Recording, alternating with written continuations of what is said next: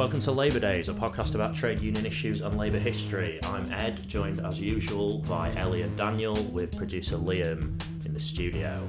Uh, it's been a while since our last episode. Don't worry, guys, it's not you. We've had a lot of stuff going on. We've literally just come from the final closing night of the London Film Festival, where Picturehouse workers have been on strike again and a loud, raucous demonstration took place in Leicester Mm. so, Square. So if you, if you can hear a sort of, uh, you know, a pleasant huskiness, a sort of husky timbre to Ed's voice and my voice, it's because we've been chanting very loudly. shouting ourselves hoarse for the Picturehouse workers who are still very much in dispute. We've also, since we last recorded, had the first national ballot under the new Trade Union Act undertaken by the Communication Workers Union in Royal Mail. They balloted uh, over 100,000 of their members. They got a tremendous result, something approaching 90% yes, on a turnout of about 75%, which is a testament to all the, the reps and activists in the CWU to be able to get that sort of turnout. Unfortunately, uh, as bosses tend to do these days, uh, Royal Mail ran to the courts and have successfully got an injunction uh, to prevent that strike from going ahead on incredibly spurious grounds. But I'm sure that the union is is still very much keen to press on with that dispute. So we'll see uh, we'll see how that develops in the coming weeks. Today we're going to be talking about uh, fascism and trade union responses to it, and specifically trade unions organising under their own names, under their own banner, uh, in response to fascism throughout history and today. Uh, as a result, we're probably not going to mention some of the more famous uh, anti fascist moments in history, uh, which were undertaken by maybe community organisations or broader alliances, uh, like Cable Street, like the Battle of Lewisham. Uh, we'll probably mention the Spanish Civil War in passing, but we won't talk about it in great detail uh, because we're going to be looking specifically at how trade unions have responded to the threat of fascism. We think it's important to talk about this topic now because we're facing the rise of fascist and other hard right wing movements uh, around the world, particularly in Europe and North America. Uh, recently, a socialist comrade, of course, was murdered on a counter protest against fascists in Charlottesville, in America. A few years ago, you had the, the terrible attack by an individual fascist on the Norwegian Labour Party at, at Utoya. Um, and just generally in a lot of European countries, um, the rise of right wing populist parties that aren't exactly fascist but around the fringes of those organisations as well, actual fascist uh, sort of street fighting movements uh, that are very, very hostile to the labour movement. Um, so Ellie is first going to sort of take us through uh, a definition of uh, fascism as a term because it, it, gets thrown around a lot and it actually refers to something quite specific. So we're going to talk about that first of all. Um, I'm going to talk about how some groups of workers, mainly transport workers, responded to classical fascism in the 20s and 30s. And uh, Daniel is finally, finally, after many weeks and months of intense begging, going to be able to talk campaigning, about lobbying, campaigning. It wasn't. It wasn't It begging. was begging. It was begging. going to be able to talk about the Minneapolis Teamsters and how they responded to the threat of fascism. Uh, so Ellie's going to kick us off. Yeah, so as Ed said, it's important to define fascism because it is a word that gets used a lot, often mistakenly or just as some sort of insult. But fascism is far more than a set of like nasty ideas. You can, for instance, be nationalist and racist without being a fascist, although I would argue that you can't be fascist without being nationalist and racist. You can also be totalitarian without being a fascist. Um, fascism isn't actually that obvious or that easy of a thing to define, um, and we could argue all day about what it really is. Many people spend a lot of time doing that. But I'm going to talk about a few characteristics that I think define a fascist movement. It's important to reiterate, however, a movement or a regime can encompass one or more of these characteristics without actually being fascist. But if you've got all of these characteristics coming into play, then I believe you have yourself a fascist movement. So, the first thing I kind of want to get out of the way um, is that we believe, and it's one of the reasons why we're doing this podcast, that fascism, in its very political DNA, is mortally hostile towards the trade union movement, the labour movement, and the wider left wing. There can never be peace between these two ideologies, um, and that's something that we just want to underline straight away before I even go into like further definitions of what fascism is. Um, so the big and quite obvious one is that fascism is ultra nationalistic. It completely relies on an idea of like restoring national pride and restoring a nation to its greatness. But in order to do this, it must first cure the nation of some sort of sickness. Now, what that sickness is changes depending on the time and the regime. So, for instance, in Italy under Mussolini, it was the communists and the left. Under Hitler in Germany, it was predominantly the Jews, as we know, although it was also the left, the Romani community, and anybody who didn't uh, fit into this perfect Aryan mould. And with baby fascist movements in kind of Europe and the States today, the sickness is any immigrant who isn't of European descent. Um, and it often has a strong focus on the Islamic faith. But again, it's also the left. So as you can see, there is a pattern forming here. It's interesting you say that um, because just as you were saying it, obviously it makes you think of Donald Trump. Like I don't think Donald Trump is a fascist. I don't think his regime, I think, is is light years away from being fascist. Mm. But the sort of political rhetoric he uses, mm. curing the nation of a sickness, making restoring the nation to a sort of past era of greatness. Yeah, make America great. You can see how that gives so much confidence and, and, and legitimacy to people the people who are actually like proper fash. yeah, and, and, I, and I think that's that's another reason why it's important that we're talking about this now and that these conversations do take place within the labour movement because I think even in a period like this, you'll get some some people on the left and in the labour movement who say, look. We, you don't want to be alarmist. Let's not like blow these things out of proportion. We're nowhere near like a situation where trade unions or left wing organisations are being threatened by fascist street fighters. And like to a certain extent that's true and you don't want to be alarmist or, or, or, or blow things out of proportion but we are clearly in a situation where there, there are factors that could through a like perfectly conceivable chain of events lead to a very different situation and if we're not prepared for that and if we don't look at the history of how our movements responded to the fascist threat in the past then we're going to be disarmed. So it's important that these conversations take place even in periods where the far right seems weak or marginalized. Also, I think it's really important to state as well that like we are weak and marginalized. Like the labor movement is on the back foot. We are weak mm. and marginalized. If we don't start talking about these threats now and understanding these threats now, then actually you could conceivably see a situation where it was almost sweeping without a strong opposition if we don't sort our shit out. If that makes like. Yeah um, so another thing is that um, fascists may use the parliamentary system to propagate their ideas, but fascism is not a parliamentary movement. Fascism has its base in large street movements. Um, so if you think about kind of like the EDL marching through our streets and things like that, those are those are particularly fascist features. Uh, the stronger fascism gets, the more violent the sh- these street squads become. So in Greece a few years ago, Golden Dawn street fighters were literally kicking LGBT people and migrants to death, as well as burning down left wing political centres and attacking left wingers. Uh, these street gangs act as the foot soldiers that are willing and capable of like physically destroying anybody or any organisation that could potentially be the catalyst to put up a fight against them.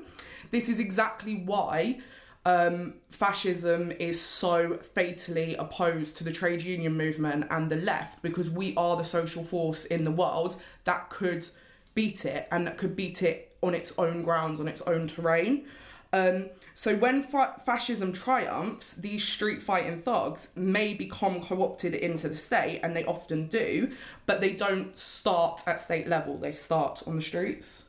Also, fascism is like radically conservative, which I know sounds like a massive oxymoron, but where traditional conservatism seeks to maintain the status quo, fascism looks to rip up the status quo and move it further to the right.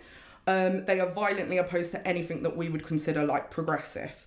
Um, so any form of identity that isn't a straight white man uh, is seen as weak and a kind of like a dangerous deviation. So meaning any liberation gains that a society may have made will be rolled back, and there's just there's no concept of like civil liberties under under fascism.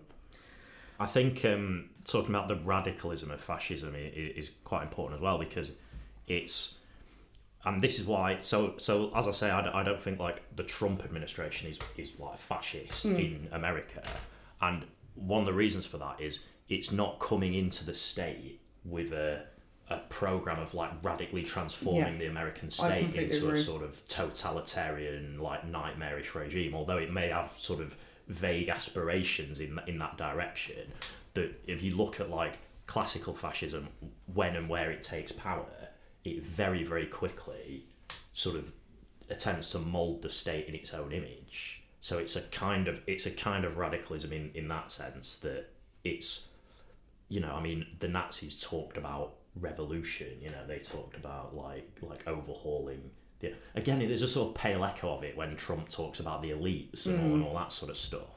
But he's not really trying to remold the American establishment. Yeah, but like I completely agree with all of that. So like fascism in its fullest form is total- totalitarian and capitalist. So like big industry and private ownership still thrive um, under fascism, but the state is involved in all aspects and it sits above all of it. Um, it's also involved in like all aspects of your life and society from the cradle to the grave. Dissent is a crime under fascism, and uh, like again, democracy doesn't exist. There's no idea of civil civil liberties. There's no idea of democracy. You're not allowed to dissent in any way. Um, but it doesn't start like that. Um, fascism kind of starts its life as a mass popularist movement, um, one that's capable of mobilizing large section, sections of the general population. And this differs from something like, for instance, a military coup, where a total where the totalitarian dictatorship that's put in charge often has no foothold in the wider society. Um, fascism's social base is historically made up of like small business owners and actually large sections of the working class. And they mobilize these people by playing on legitimate concerns around things like housing and income. And they offer as a solution vacuous and often quite deformed left wing ideas alongside their nationalism and their racism. So, for instance, think along the lines of we could all have secure jobs, we could all share this wealth, we could all share the wealth in this nation if we could just get rid of the Jews, and also if you hand over all your power to the state. This is kind of Yeah. this is kind of the deformed the deformed thinking of, of fascism. The bourgeoisie will put up with fascism, um, even if they're not massively into it, they will put up with fascism because it's not communism, it's not socialism, and it's not even social democracy. So that's kind of that's kind of like the the social base, I think, of fascism. It's kind of like when they, it, I guess, if they're faced with the stark choice of, you know, fascism or socialism, the bourgeoisie will choose fascism. Yeah. Yeah, although, although I think it's, I think it's it's sort of it is important to emphasise though that um, fascism is not the kind of bourgeoisie's preferred means for for organising their society. You know, you do, you do get like some tendencies and voices in the labour movement and on the left who will say, you know, sort of capitalism like naturally tends towards fascism, and really, if the kind of ruling class had their way, that everywhere would be a fascist state. Like that, that isn't really true, and, and and even to go back to Trump, like large sections of the American bourgeoisie are appalled by Trump. Yeah, yeah, Um, yeah. And, the, and- and the European uh, sort of capitalist liberal establishment is terrified of these nationalist populists. Yeah, indeed, indeed. Obviously, it'll try and find ways to assimilate, assimilate them as much as it can, but it's not, like you say, it's not its preferred method of. For sure, and I think part of that is to do with the point Ellie made earlier about the weakness, the relative weakness of the Labour movement and the left. Because in a lot of the examples we're going to be talking about later in the show, and, and certainly in the example I'm going to be talking about from Minneapolis, there very much was a gravitation of um, the kind of local bourgeoisie, local big business, the local capitalists towards fascist organisation because the local capitalists saw in the fascists a potential instrument with which they could smash um, an ascendant and very powerful socialist-led labour movement. Yeah. And, and where fascism has taken power historically, that's tended to be the dynamic. A section of the bourgeoisie has facilitated their coming to power or, or, or kind of sat back and let it happen because uh, they their, their calculation was, well, better to have these guys in power than, than to have the, the, the labour movement take over, the left take over, the workers take over. Yeah. So yeah, I mean, um, like I say, all of these things I think make up fascism, although fascism is incredibly hard to define. Um, and I don't believe that we are living in a fascist period at the moment, but you can pick pretty much any one of these points and attribute it to various things that we are seeing happen across the world.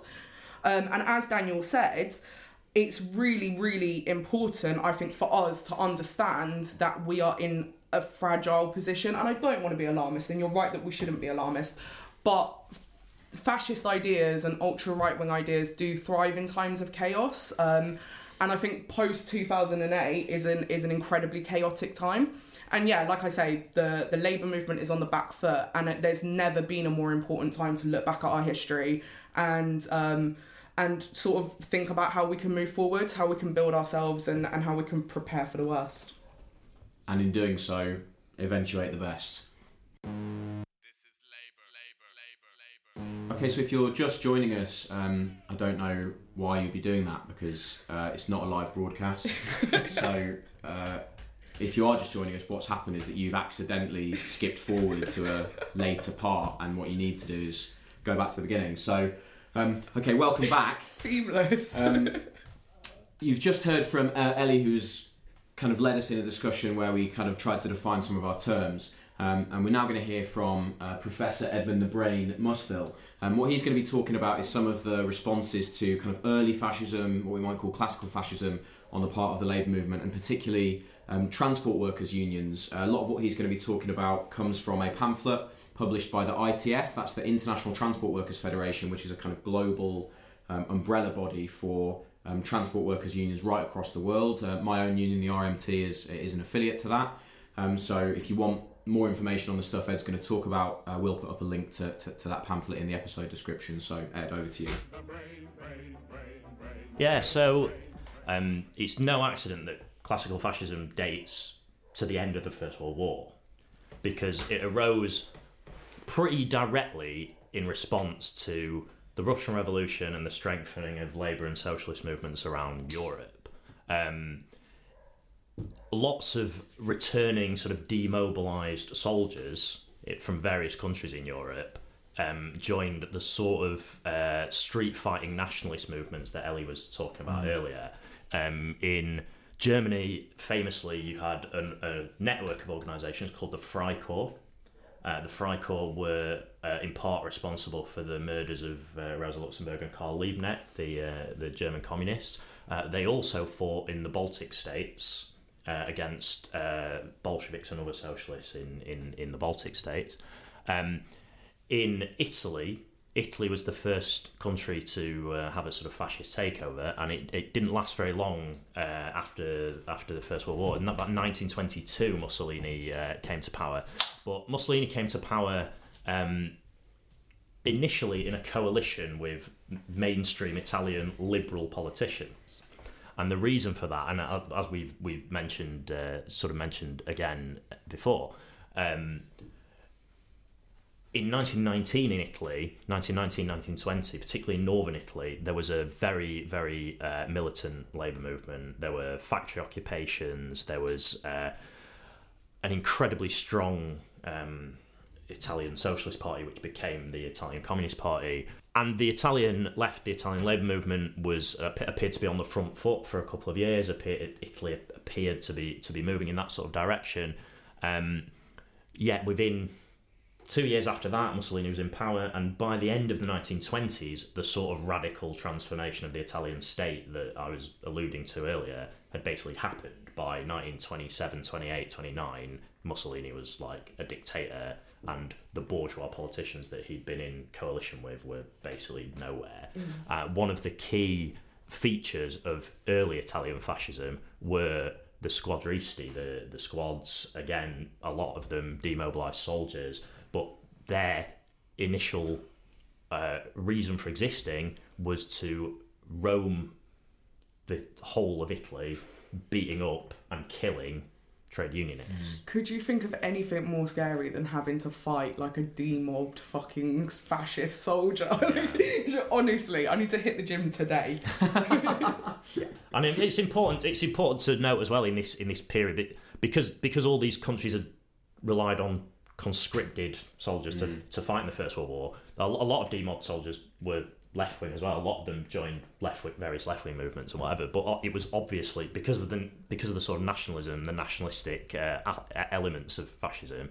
It was obviously a ready-made pool of, of people for fascists to draw on, particularly because a lot of people were going home they didn't have a job to go to. You know, they did. There was a, a sense of sort of demoralisation. The the economy of most of these countries was in the toilet, and, and all the rest of it. You know, um, so obviously, so Italy goes fascist in the, in the twenties. Um, Germany goes fascist about 10 years later, 1933, when, when Hitler comes to power, uh, various regimes in other European, central uh, European countries that you can arguably call fascist or certainly had big uh, characteristics of, of, of, fascist regimes like like the regime in Hungary, for example. Um, it's it's also interesting to note as well that a lot of and, and it's and it's a, a an aspect of sort of embarrassment and shame, I think, for the labour movement that a lot of early fascists began their political lives in the labour movement. Yeah. And so in Italy and in France, for example, uh, a lot of fascist sort of propagandists had started out on the radical wing of the labour mm. movement, and we, we can perhaps talk about why why that might have been the case. But, but I think also it's, I mean, that's true, and you know, I think Mussolini was the was an editor of a Socialist Party publication for a little while, mm. and um, you know, a lot of the Italian, the kind of futurists who ended up as fascists had started their life on the left in, as socialists or syndicalists. That, that's definitely true. But I think what's also worth remembering and emphasising is the aspect that we kind of mentioned before the idea of the rise of fascism very much being a product of labour movement defeat.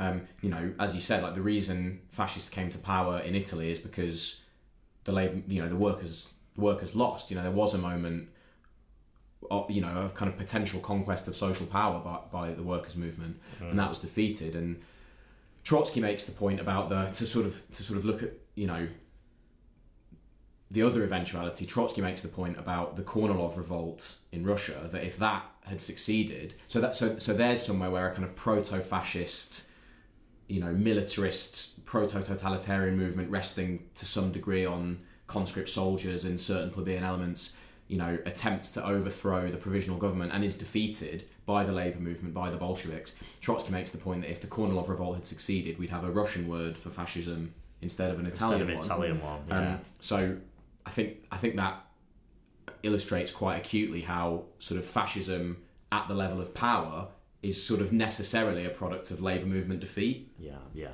And one of the other interesting things about Italian fascism and the Nazis attempted to do this, but but not not really in the same way and with the same degree of success. But Italian fascism, um, it set up its own trade union mm. organisations, mm. and it and it took from sort of pre-war syndicalism, which we've talked about in previous podcasts, it, it took certain sort of tactical uh, sort of strategic elements of that the idea that you sort of work within mainstream trade union federations and then and then kind of like split them off and kind of and it, it's, it's worth mentioning as well that that the concept of trade unions under fascism is, is quite important to what a fascist regime is mm. because under fascism trade unions are basically an arm of the state mm. to impose discipline in in the factory and in the shop um, and that's certainly what the Italian trade unions very rapidly became un, under Mussolini, and obviously the Nazis had the, the,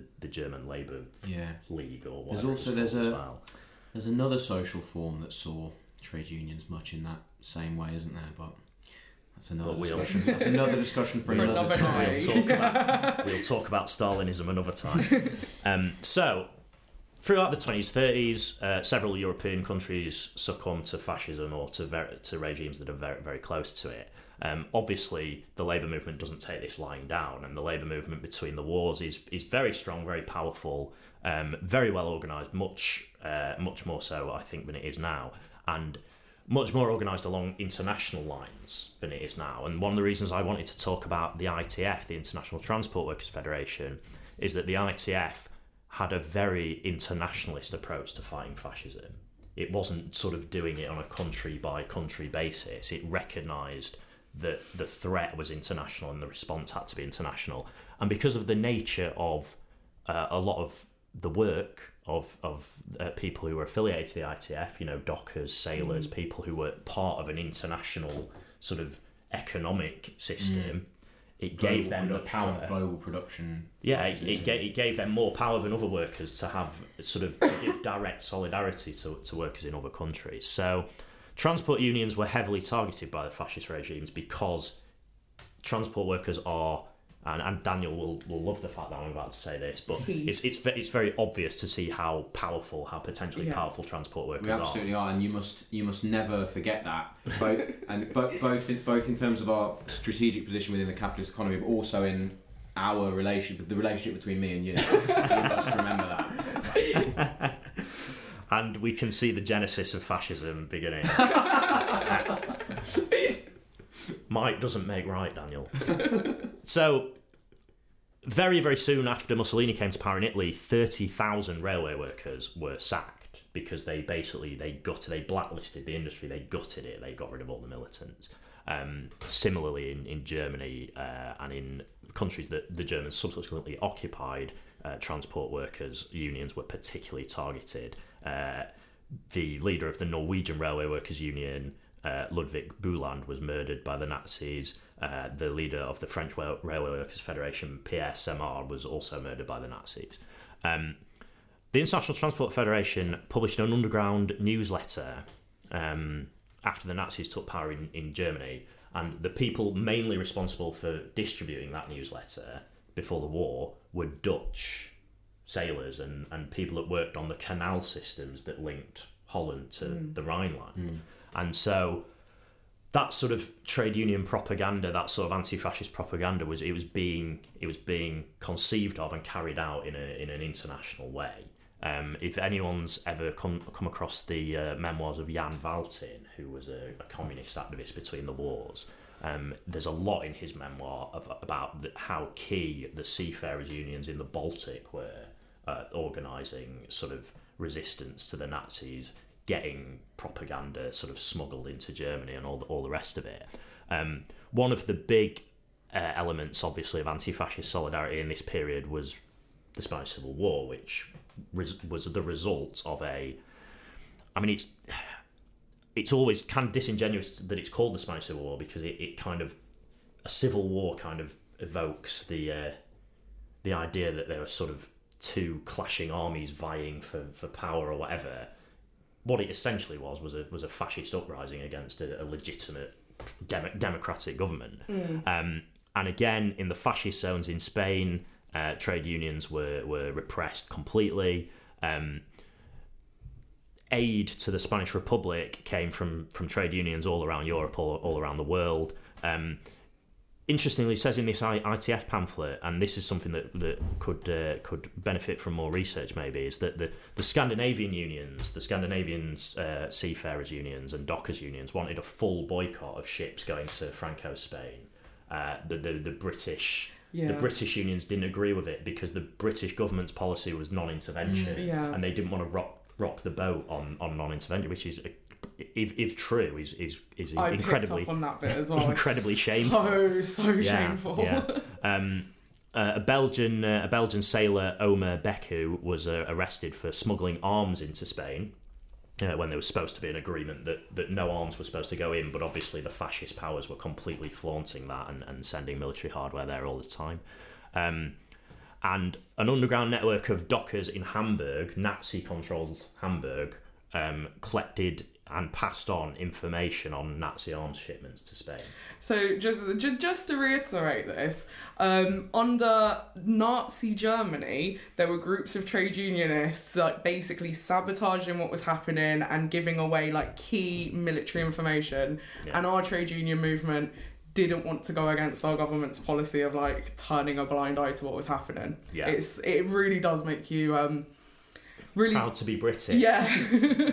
yeah I mean, of- and of course, of course, there are there are tremendous uh, individual cases of, of heroism from within the British trade union movement in this period as well, and, and we shouldn't we shouldn't forget that. Um, I mean, so so it's it's it's difficult to imagine. I think it's difficult to imagine because none of us have faced these sort of conditions you have to organise in, but the and, and obviously none of this stuff was successful in overthrowing these these fascist regimes. But I think it's very impressive and very resilient um, example of trade unions taking as trade unions taking firstly an internationalist approach to, to this problem, uh, but also recognizing that you still have power as, as organised workers, Mm. even under the worst and most brutal regimes. There are still things you can do. Obviously, you don't want to stick your head above the parapet on on every issue and end up all getting shot and arrested. But there was still concrete acts of solidarity that could be Sure. done by German dockers or whoever, you know. Well, you, I mean, you mentioned uh, the Netherlands a couple of times, and um, you know, arguably one of the most kind of heroic um, moments in European labour and, and working class history of, of the period you're talking about is the 1941 Amsterdam general strike.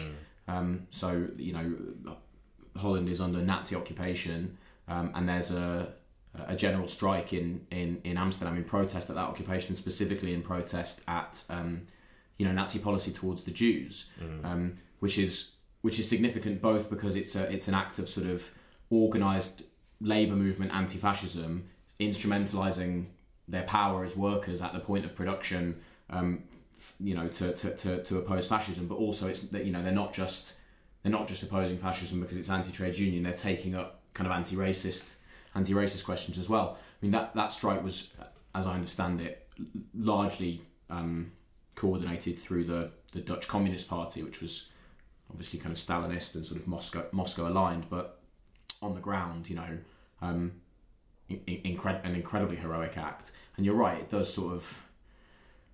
Well, I mean, you can you can either look at it as a sort of source of, him, you know, well, these people were able to do this, and what was going on in the British movement, or you know, what's what's going on today, does, isn't it embarrassing? But I, I prefer to look at it as a source of inspiration, really. That, Yeah. as Ed says, even under the most incredibly dangerous and adverse conditions, workers were still able to organise, were still able to act in um, act in solidarity, and I think um, Yeah, yeah. I think that's that's something we should aspire to. And it's, the the ITF uh, has a particular um, interest in remembering this period and, it, and its role in it because one of the leaders of the ITF, uh, Herman Jochade, uh, was beaten to death in a Nazi concentration camp in, in 1939. Um, the ITF was based in in Holland uh, before the Nazis invaded. Um, and the the office sort of moved en masse to London, and I, th- I think the ITF is the only uh, global union federation uh, th- which is based in London, still based in London now. I think so. Yeah. And the reason for that is is because they had to get out of Holland when the when the Nazis invaded. Um, so that's just that's just one example of um, a certain section of workers and the, and the sort of particular power they had as sort of transport workers in, in this in this global system to uh, to try and resist in in the worst possible circumstances. Uh, Daniel's going to talk now about another example of from the 30s of uh, workers resisting sort of classical fascist movements. Uh, okay, so as regular um, listeners of uh, Labour Days will know, um, Both of you. uh, yeah, and um, I hope Hi, mum. I hope it is just uh, regular listeners. We don't like uh, new people tuning in, so um, we'll know. Uh, one of my recurrent uh, preoccupations is with the Minneapolis Teamsters Union in the 1930s, um, which was involved in an in- incredibly sort of inspiring citywide strike movement that posed the question of class power in quite a fundamental way and is really a model for I think how to organise a union, how to organise an industrial dispute, and it was it was led by um, by, by revolutionary socialists as well, and it's, it's a good model for how to, to kind of be a, re- a revolutionary socialist at work and, and, and in a union. And uh, I bang on about this all the time, and I'm very happy now to have an opportunity to talk in a little more depth and a little more detail about one of the um, one, one of the particularly inspiring episodes from from the history of, of this union in Minneapolis. So I'm going to be talking about. Um, uh, the anti-fascist activity of uh, Local 544, which was previously Local 574, it ch- changed its designation, um, and, and they're organising against uh, against fascism. So uh, in 1933, um, the the kind of fascist demagogue uh, William Dudley Pelley founded an organisation called the Silver Legion, um, whose whose cadres became known as Silver Shirts, consciously modelled after Hitler's brown shirts. Um, its membership peaked at around 15,000, so you know, not an enormous organisation in the American context, but that's 15,000 organised fascists. It's definitely enough to have a social impact. And in the late 30s, it made a conscious effort to organise in Minneapolis um, efforts that were led predominantly by Pelley's deputy, it was a guy called Roy Zachary. Um, so, uh, a key part of the reason the fascists were targeting Minneapolis was precisely because of the um, the role and power of um, local 574 slash 544 um, who as I mentioned had won a heroic strike in a few years earlier in 34 which had confronted and, and broken the power of the Citizens Alliance which was a kind of far right I guess you could say arguably sort of proto-fascist movement in itself a kind of violently anti-union employers cartel which had dominated economic and social life in the city for a number of years. There were there were a lot of organisations like that in America between the wars. Um, it, right at the end of the First World War, uh, when the industrial workers of the world, who we've previously mentioned, were were still very powerful. Um, an organisation called the American Legion, which was again was an organisation of demobbed mm. soldiers, um, they took it upon themselves to smash up uh, IWW halls. Mm-hmm. They they lynched IWW members. They you know they, they were very much a sort of fascist like squ- squadrist mm. sort of organisation. They still exist uh, today as a, as a veterans association. So I'm sure they've disavowed that part of their history. um, yeah, who knows? Um, so. Uh, Dudley Pelley and uh, Roy Zachary, their, their belief was that by uh, by relating to and mobilising uh, former Citizens Alliance figures and supporters and, and kind of tapping into the hostility that existed amongst a particular social layer um, to the, the power of the socialist led Local 544, um, they could build a, a, kind of significant base for themselves. Um, and their Minneapolis efforts were, in, a very real and direct sense, an attempt to kind of declare war on Local 544, which is a really acute illustration of, of some of the things that Ellie was talking about at the top of the show and some of the things we've, we've mentioned subsequently about how in situations where organised labour is powerful, it will always be one of, if not the main kind of pr- the primary target for, for fascist organisation. Um, and, and local bosses in Minneapolis at this time, local capitalists, saw in the silver shirts, even when they were a relatively marginal force to begin with, a potentially powerful instrument with which to kind of take revenge, if you like, on, on Local 544. And George Belden, um, who was the leader of a, a, a, local employers association, which was in, in many ways a kind of inheritor of the Citizens Alliance legacy, um, he was an attendee at many um, Silver Shirt rallies and meetings in, in Minneapolis. So, how did the Teamsters respond? What did they do in the face of this kind of declaration of war on their organisation? So, the leaders of Local 544, um, many of them were members of um, the Socialist Workers' Party, um, that's no relation to the contemporary British group of the same name, um, uh, were very much influenced by uh, Leon Trotsky's analysis of fascism, uh, the theory of the Workers' United Front, Trotsky's analyses in terms of the, the kind of specifically anti labour movement character of fascism um, and, the, and the need for labour movement self defence. Um, and they formed an organisation called the Union Defence Guard, the, the UDG. Uh, Farrell Dobbs, who was a, was a key leader of, uh, of all of that and the kind of chronicler of this heroic period, um, writes in uh, Teamster Politics, which is one of a series of four books uh, he, he, wrote about this period and from which kind of most of the stuff in, in my presentation here is drawn. Uh, so he wrote, The formation of the Guard was reported in the Northwest Organizer, which was um, the union's newspaper, and a press release announcing the step was handed to the daily papers. The new body's functions were described in the report as, quote, defence of the union's picket lines, headquarters, and members against anti labour violence, end quote. Uh, through this action, the local served public notice uh, that it would take care of its own defence, putting no misplaced reliance on the police for protection. So there's a kind of important element of self organisation and kind of anti statism um, in there as well. So Dobbs continues, and I think this is really key. Um, the Guard was in no sense an elite body, it was simply a business like formation open to any active union member. Um, the only requirements for inclusion in its ranks were readiness to defend the unions from attack Moreover, its activities were conducted only with the consent of the membership of the trade unions involved um, under their control.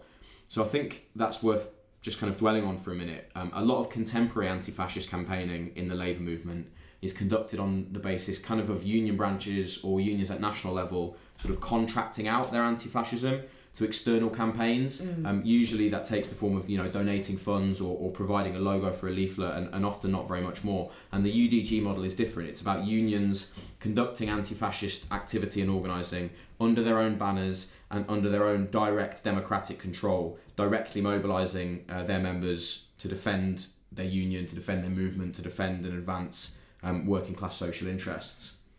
Um, so after UDG intelligence gathering and mobilisation disrupted a planned rally at which Pelley was due to speak, um, Roy Zachary was, was defiant and said that the Silver Shirts would rally again in Minneapolis um, with police support. Um, so in response, the UDG's um, elected command, its kind of elected leadership, I mean, and it did organise in a fairly kind of military way, but but but democratically. You know, all the all the the captains of the of the um, units, as they called them, were all elected. So they decided that they would sort of put on a show of force to, to try and deter the fascists. Um, and at just an hour's notice, uh, it called an emergency action that mobilised 300 workers, with only the, the the kind of unit leaders knowing that the thing was a drill and that the fascists weren't actually about to turn up in town. Um, and, and after this show of force, you know, 300 armed, many of them trade unionists and workers mobilised on the streets. The Silver Shirts never attempted to rally in Minneapolis after that. Um, Dobbs's book tells how uh, to compensate the men, and as far as I know, um, it, they were all men. Um, for disrupting their kind of evenings plans with the drill. Um, the UDG leaders had booked out seats at a local burlesque theatre, to which the UDG subsequently Dobbs says, marched in a long column, armbands prominently displayed. Now, that's a very funny anecdote, but there are also some kind of problematic gender politics at work there, and maybe one aspect we might discuss, or, or maybe people can discuss on our social media if they want, is how these models of, of kind of direct action, working class anti fascism can avoid machismo and be accessible to, to kind of workers of, of, of all genders. I, um, I do sort of want to speak up for, for the Teamsters a little bit here, though. Um, I mean, the women played a central role in the union. Um, and although uh, you're right, like they shouldn't have been going off to a burlesque show, and there's a lot of this kind of like really laddie behaviour throughout all of the books, which personally I find incredibly funny, but I understand can also be problematic. That's because you are such a lad. I can't help it, lads, lads, lads. Um, so yeah, like the women did play an absolutely central role, and all the way through the through the Minneapolis Teamster strikes, the women were at the very forefront of what was going on, um, and yeah, just played an absolutely central role. So it's it's not that they were completely sidelined sure. all the time. Um, indeed, uh, for for for my money, the the UDG is one of the highest expressions of, of labour movement anti-fascism. It's workers' self-defence um, organised on a on a on a democratic basis, and we kind of might we might pause here to just maybe put you know put put that kind of particular issue of like physical confrontation, I guess, out for discussion because in the contemporary situation, you know, there's a lot of debates around that. You know, you see the kind of kind of the, media discourse in America about Antifa and what went on around Charlottesville and this question of you know, is it an affront to, to free speech and democratic values to attempt to confront fascism and, and, and to organise against it on on the basis of physical force? And I think for me, that like UDG is the kind of answer to that question. You know, look, I think it's right to you know in, in in terms of sort of basic principle, like no one should seek violence. Like you know, violence is violence is a bad thing, but given the nature of what fascism is, and given that as we've seen throughout history, and indeed in this case in Minneapolis, it represents a very direct declaration of warfare, of violent warfare, of physically organised warfare on ethnic minorities, LGBT people, labour movement institutions, in this case, whatever. It's not possible to meet that other than by attempting to physically confront it. Um, I, I mean, you can't beat fascism with like informed debate. I think with the Teamsters, this is another case of like people who could, they could definitely handle themselves. Um, they they knew what they were doing, and I think some of them even had military backgrounds. So. Um, as much as we don't want to seek violence and we don't go out of our way to incite violence, there is something about knowing that you are able to defend your organisation, you're able to defend your comrades, and you're able to defend yourself. I, think it's generally important to um, whether you're whether you're demonstrating against fascists or whether you're just in a you might be in a particularly heated sort of dispute where the police are being very violent or whatever. I think it's important if you're putting people in those sort of positions through the political activity that you're organising to be basically upfront with people about the the danger that might exist mm. on, on on demonstrations like that or in confrontations like that, and I and and people should be, you know, prepared for that, um, without wanting to like sort of put people off from coming to sort of anti-fascist action, actions or whatever. Like you've got these people are like they do want to smash us up. Yeah. They do want to violently repress our entire movement. So you've got to be you've got to be prepared for what that means. You know. Sure, and uh, I mean that, that's absolutely all true. And I think what's kind of important about the UDG in terms of this debate about you know physical confrontation or, or not is that they absolutely understood the need for worker self-defense and physical confrontation with the fascists, but attempted to organise that on the most democratic basis possible.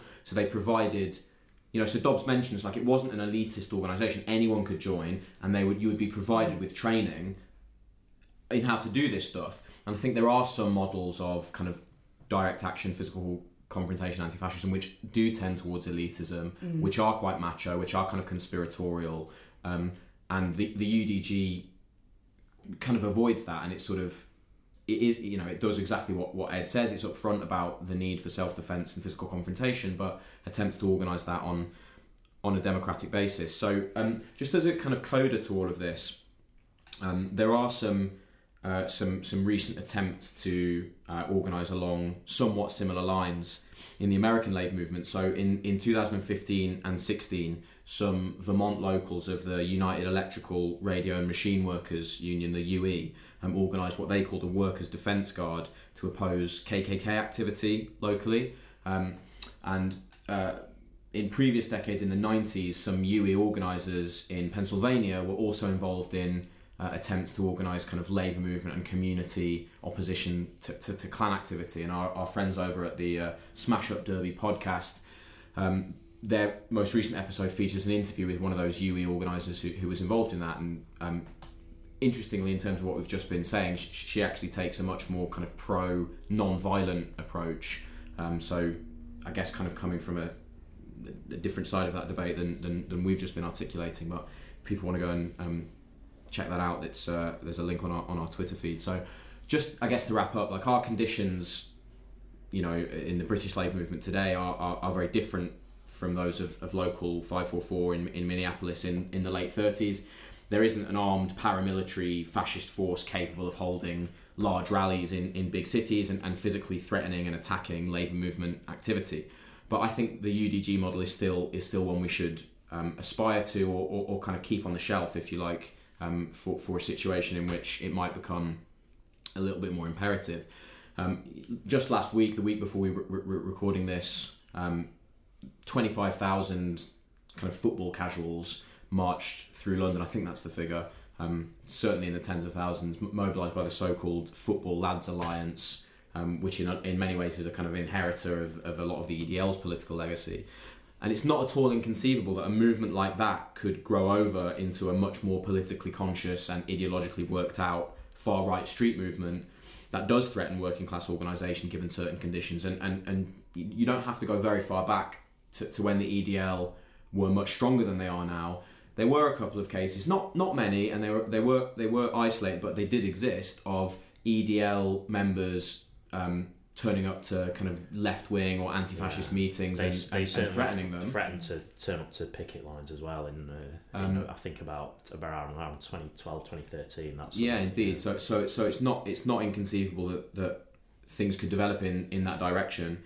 And I think the UDG provides a model for how trade unions specifically can organise their own self defence and kind of counter offence. And what, what's also kind of really crucial about the UDG is that it was linked to a union that had a you know it was the, the, the activity of the union and the kind of political forces involved, as well as being def- you know sort of self-defensive against fascism it was also attempting to change the social conditions that allowed fascism to grow. Yeah. and that's a really important link. It's not just about a sort of you know uh, physical force anti-fascism divorced from wider politics. It's about um, working class self-defense combined with an attempt to um, you know change society um, and, and, and change the conditions in, in, in which fascism which fascism can develop. So whoever far right mobilisation has in its sights, whether that's um, organised labour, uh, people of colour, LGBT people, other ethnic minorities, or any of its other targets, it's the working class movement, um, ideally in alliance with self organised movements of oppressed people, that has to take on the responsibility of organising um, defence and counter offence uh, against that, and uh, I said that in a very American way because uh, I'm talking about Minneapolis. Um, and I think the UDG model provides the antidote to both the kind of cross class, liberal, statist forms of anti fascism, which um, sort of predominate in a lot of mainstream political discourse, and if we're being honest, inside a lot of the Labour movement as well. Do you mean the sort of stuff that, that more or less just relies on saying fascism's bad, racism's Yeah, bad, exactly, you know, like why don't we just ban them and hope that they'll go away? So, Yeah, you know, you don't, don't vote Nazi and have a rally with the kind of local Lib Dems, Tories, and the vicar. You know that that, That's, that kind that's of. like 10 miles away from their mobilisation. Yeah, sure. So, so those kind of, as I say, kind of very liberal, cross class, and, and often very statist models, which rely on calling on the, the you know the state or the police to kind of to, to ban fascist organisation, which is something the UDG very explicitly didn't do. So the UDG offers an, an antidote to that, and it also offers an antidote to more kind of elitist, exclusionary conceptions of of, of direct action um, anti-fascism, um, and f- for that and many other reasons, uh, as as always. Um, the answer basically the, i think basically the answer to any political question in the labour movement you, you care to pose is just just just do what the Be, minneapolis be teams like, be, be like, like the the Minneapolis Minneapolis teams. What, would the what would Minneapolis Farrell- teams yeah um, so com- coming soon from labour days we're going to be producing some uh, like bracelets and, and like wristbands that say wwfdd what would farrell dobbs do So, uh, to conclude, Ed is going to give us a more recent example of trade unions organising against fascism. So, take it away, Ed. Yeah, I think it's uh, so. This is this is far less sort of dramatic and and violent than the things we have been talking about. Um, but I think it's important to to flag this up because it, it's a very like impressive uh, action that was undertaken by the members of the Communication Workers Union, who we who we mentioned at, at the beginning, um, and I think it's important to to just because you know whatever whatever we can do to frustrate and undermine and, and destroy uh, fascist politics as trade unionists, we should we should do it. However, however, apparently might, might not might not apparently be as sort of heroic as some of the things we've been talking about, but but still very important. So you might remember a political party called the British National Party, the BNP. These days, they're something of a shadow of their former self, thankfully. Um, but you know, about ten years ago, they were they were fairly significant electoral force for a while.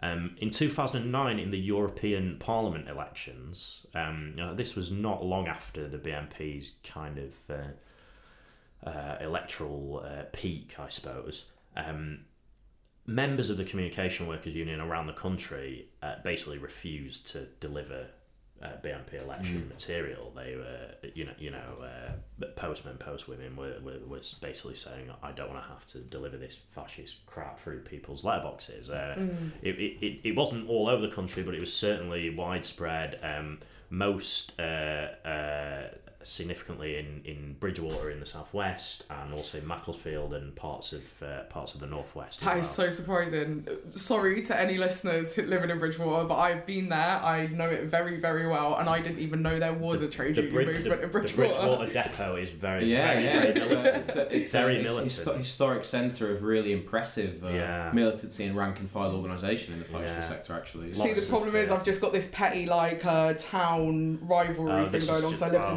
Taunton for a while, Oh. so This is this is just your yeah your uh, your reactionary co- countryside feud. you really should get over.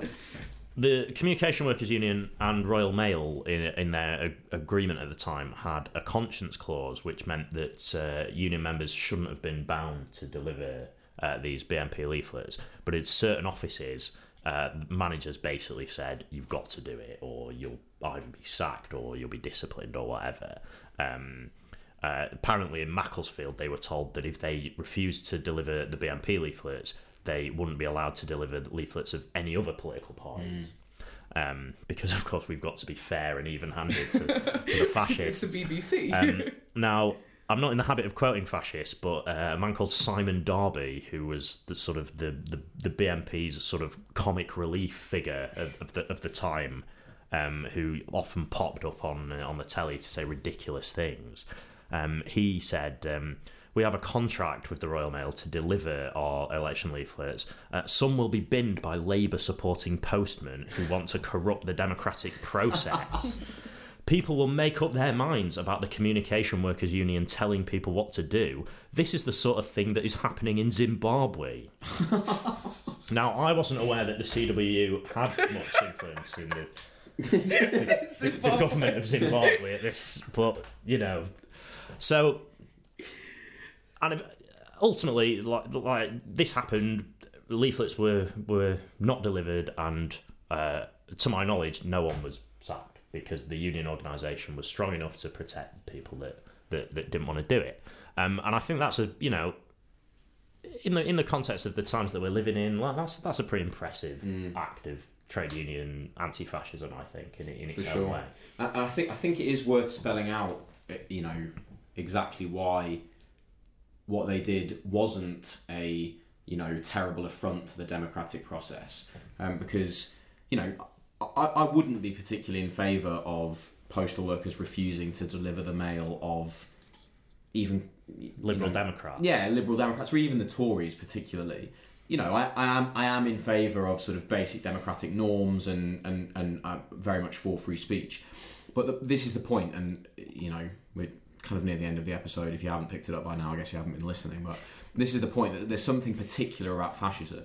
It's not just an aggregation of nasty ideas. It's not just a kind of particularly um, aggressive iteration of like right wing ideology. It's it's a very specific political form that, by its very nature, wherever it exists, in however small a form, from you know a small meeting, one stall in a town centre, right the way up to some of the instances we've been talking about where it's on the point of, of, of, of taking power or has taken power. Wherever it exists, it represents an immediate declaration of war. You know, and I use that language quite deliberately an immediate declaration of war on ethnic minorities, LGBT people, disabled people, and first and foremost on the labour movement. Mm. So, any of the stuff we've been talking about tonight, whether that's workers organising to physically confront fascism either as a means of self defence or, or, or, or counterattack, or postal workers in 2009 refusing to deliver fascist leaflets. Um, that's they're not they're not frustrating or, or, or, affronting the democratic process. Actually, they're upholding it. Mm. They're upholding the democratic process. They're defending free speech by frustrating the efforts of people whose very existence represents a a existential threat to any democratic norms mm. and any free speech at and all. And that's that's the flip side of the coin is that the Labour and th- we don't talk about this enough. I don't I don't think. I, I mean, we we occasionally, I suppose, slag the labour movement off from the inside. You know, we one of the things that we do on this podcast is we criticise it. We we because we want it to be better. We point out its shortcomings or whatever. But the labour movement is before you even start to talk about socialism or anything like that. The labour movement is the most consistently democratic yeah. political movement in society and, and, and has been for over a hundred years. And the only real mass force which can be relied on to even to defend the, the sort of democracy that we have now is us, I think. Labour Days was presented by Ed Mustill, Ellie Clark, and Daniel Randall, and was produced by Liam McNulty. Additional research was provided by Holly Smith. Find us on Twitter at Labour underscore days and Facebook at Labour Days Podcast. Download Labour Days on iTunes.